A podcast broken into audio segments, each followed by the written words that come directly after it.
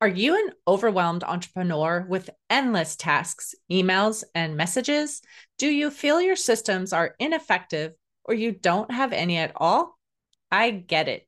You wish you could come up for air and take that well deserved vacation you've been dreaming of, all without sacrificing the growth or health of your business.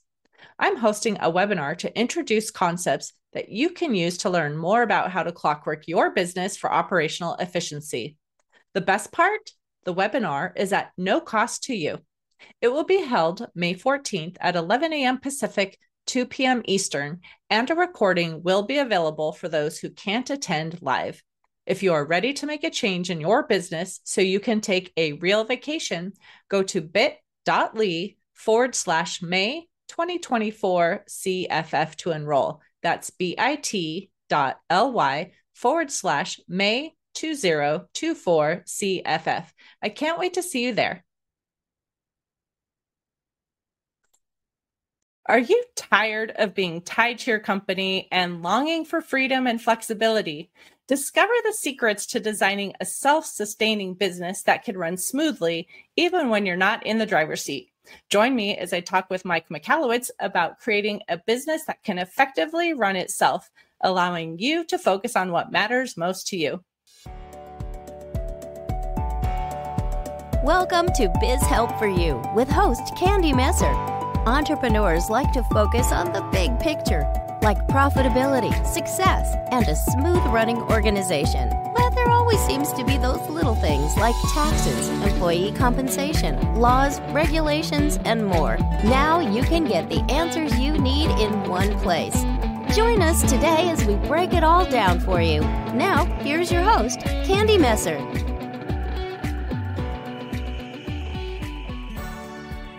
Hello and welcome to Biz Help for You with Candy Messer. Thank you for joining me today. If you missed my last episode and would like to listen to the show, links can be found on my social media pages as well as multiple favorite podcast platforms. If you'd like to receive notifications on when my podcasts have been uploaded, please like and subscribe. Now, let's learn a little bit about my guest today. By his 35th birthday, Mike Michalowicz had founded and sold two multi-million dollar companies. Confident that he had the formula to success, he became a small business angel investor and proceeded to lose his entire fortune. Then he started all over again, driven to find better ways to grow healthy, strong companies. Mike has devoted his life to the research and delivery of innovative, impactful entrepreneurial strategies to share with you.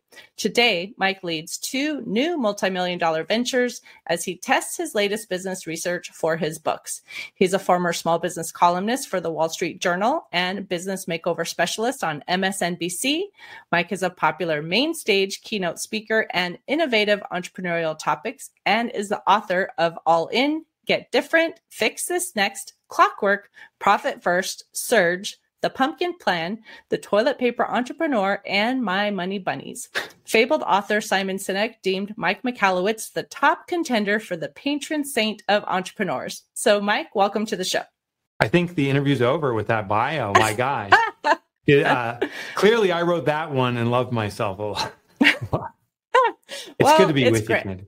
I'm excited to have you here today too. And I did just give a bunch of information about you, but do you want to just talk briefly about anything else I didn't cover that led you on your entrepreneurial journey? I think something that will be of value is my purpose. It's to eradicate entrepreneurial poverty. And what I found, Candy, for myself, and I discovered, oh, I'm not alone on this. So many business owners go into business for personal freedom, do what you want when you want, and financial freedom to not worry about bills. And that's what mm-hmm. we vision. But the reality is we're way off that we are financially struggling. We could make more money working a job and mm-hmm. we don't mm-hmm. have any personal freedom. That's all we do. This gap is what I call entrepreneurial poverty. And it's, it's ubiquitous, unfortunately, across so many small businesses. So many people struggle from this. And I did too and devoted myself after having that great collapse as an angel investor. I actually call myself now the angel of death because I was so bad at it. But in retrospect, I said, oh my gosh, this is the greatest lesson. I don't really understand many elements about business. So the reason I'm an author and wrote all those books and have many more coming is I'm trying to discover the solutions for the things I don't really understand. Mm-hmm. That's what I do today. And, and that's why I'm so motivated to help other entrepreneurs because I think books are the greatest, most inexpensive resource dollar for dollar. I don't think anything can touch a book on knowledge. And, right. and that's why I, I devote myself to writing, hopefully impactful, hopefully great books. Exactly. Well, in the book that we're discussing today shares a way to change your business efficiency by using one word. So, what is that word and why is it so impactful? So, if the word is shareholder, it's bizarre because people are like, well, I don't get it. So, let me give some context. Most entrepreneurs, Candy, call themselves entrepreneurs. And, and the real simple test is when you're in an Uber ride and the driver says, Oh, so what do you do? How do you respond? many people say, I own a mm-hmm. business or I'm an entrepreneur that does blah, blah, blah. But the right. thing is, as much as I love entrepreneurship, I mean, it's the essence of what I'm about, is the words become bastardized and equated to hustle and grind. And there's actually some very kind of popular celebrity type people. It's, it's all about the hustle. And mm-hmm. that was never, never what entrepreneurship was defined as.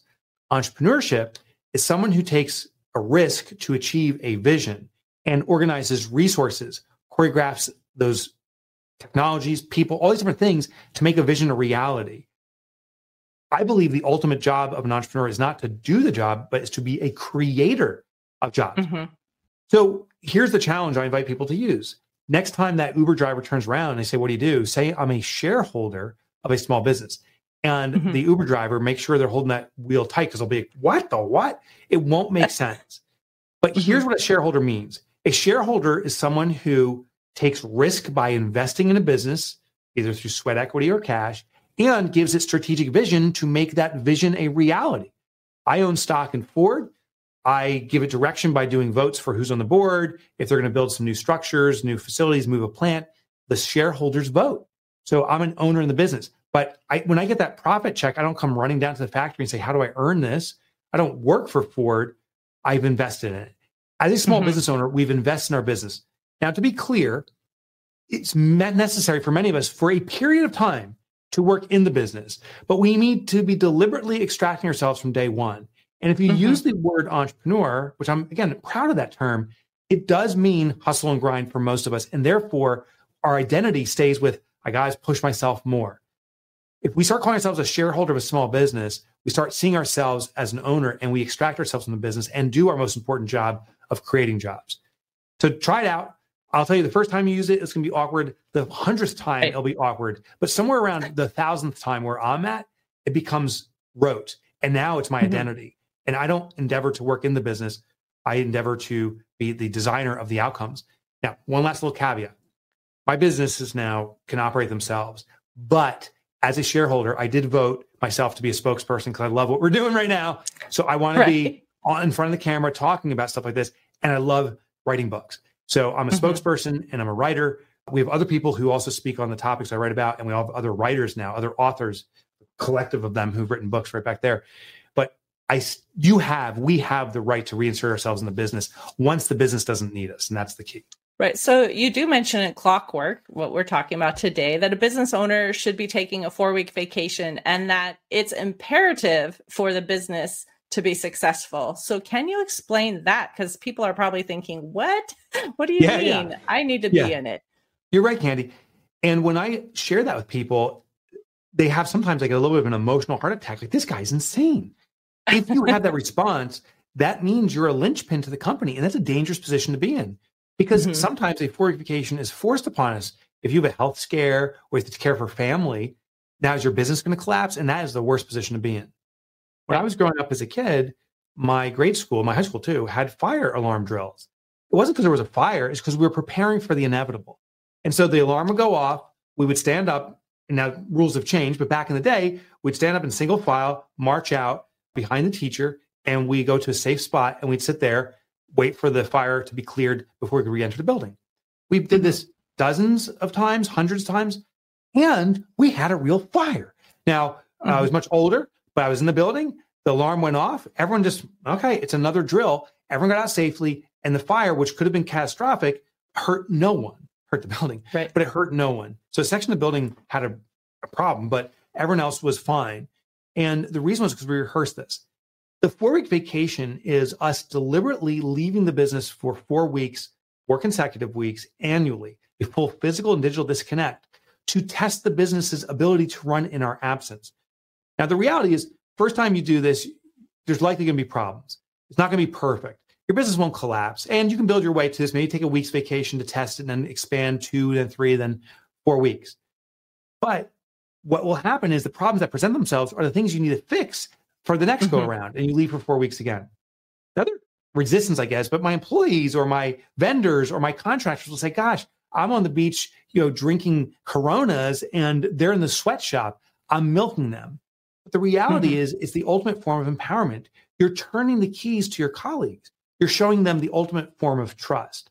So what's so interesting right. is I've been doing this now in my sixth year, or maybe even seventh, of taking four week vacations.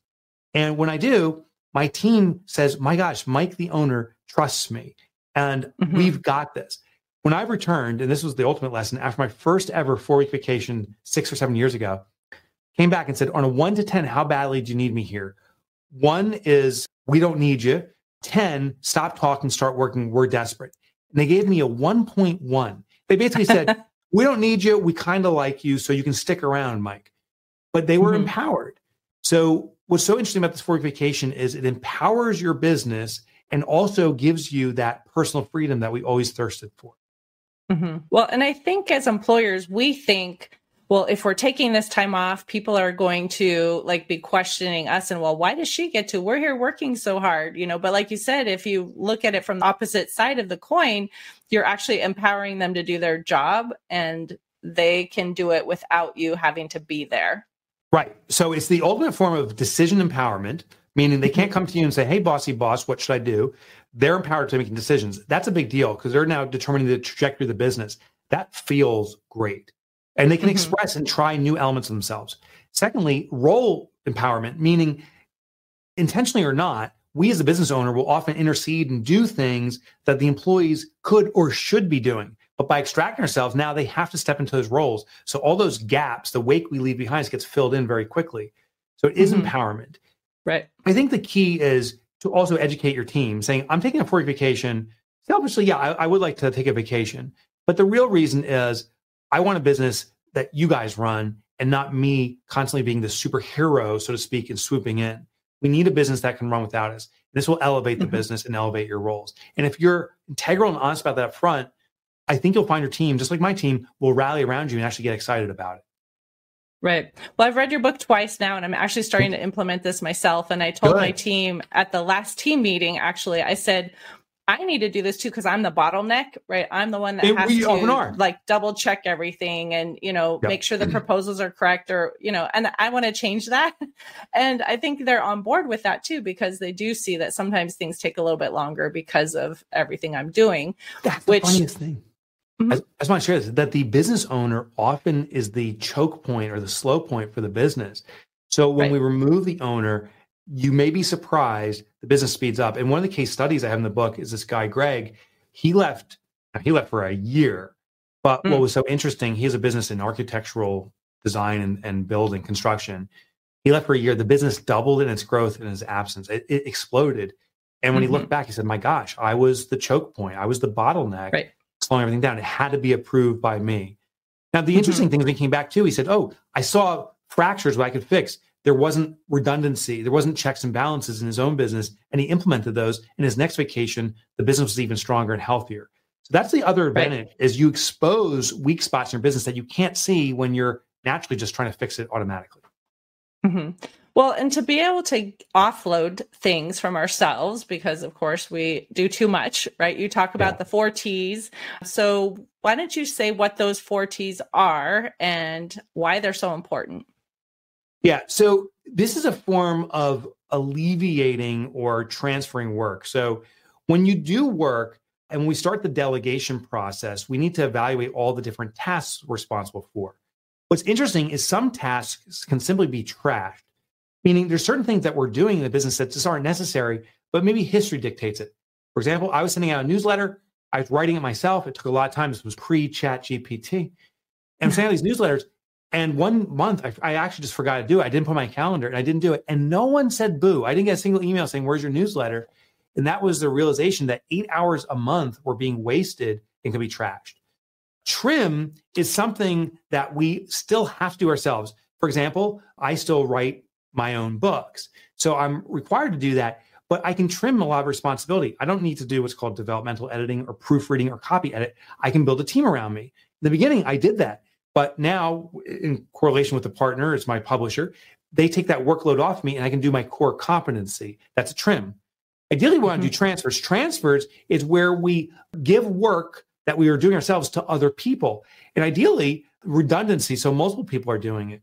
So just going back to that book example, I write my own books, but I said, how do we have a greater impact on the world and get more books in circulation? Well, maybe I have other authors. So within the profit first domain, but this is also true for the pumpkin plan, is I have other authors who've written derivative versions, profit 1st mm-hmm. for dentists, profit first for retail stores.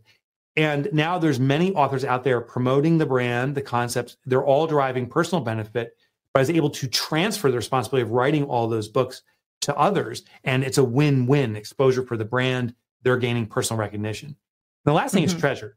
There's certain things that we do that we actually love to do, and it gives us joy. So we're in business in part for financial freedom, make money and personal freedom, but also it can be a source of joy, our job. I love, as mm-hmm. I shared, being the spokesperson. So that is something I cherish and I do. Now I do redundancy. There's other spokespersons for the work in our domain, but I'm the lead spokesperson. And I think that gives me the most joy and that we all need to recognize that too. Whatever gives us joy. Mm-hmm. You mentioned the four D's. Do you mm-hmm. want to briefly touch on that as well? Yeah.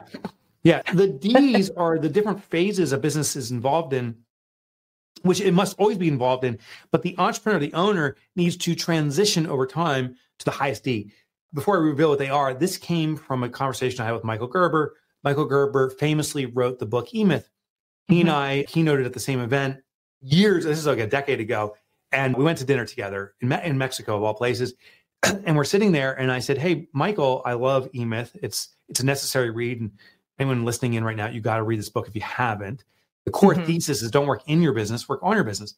I said, it's an amazing book. Where do you find readers struggle? And he looked at me and he said, You know where readers struggle is they think it's a flip of the switch. If I work in the business long enough, one day I can work on the business. And he goes, That's a fundamental flaw. It's a fallacy. We can't do that because it's more of a throttle. We have to slowly remove ourselves from the in to move to the on. And it's like, Oh, how do you do that? And that's where I wrote Clockwork. There's four distinct stages.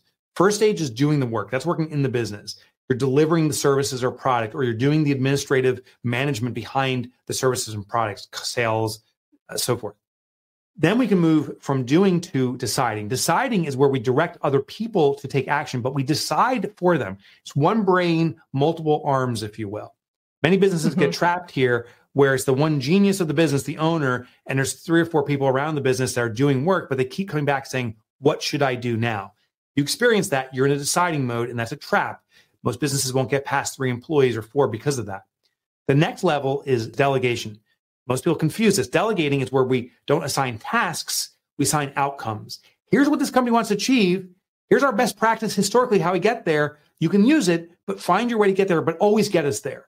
It's entrusting mm-hmm. our colleagues to use what's on their shoulders, that brain of theirs, to navigate to the outcome. That's delegation, true delegation. And the highest level is design.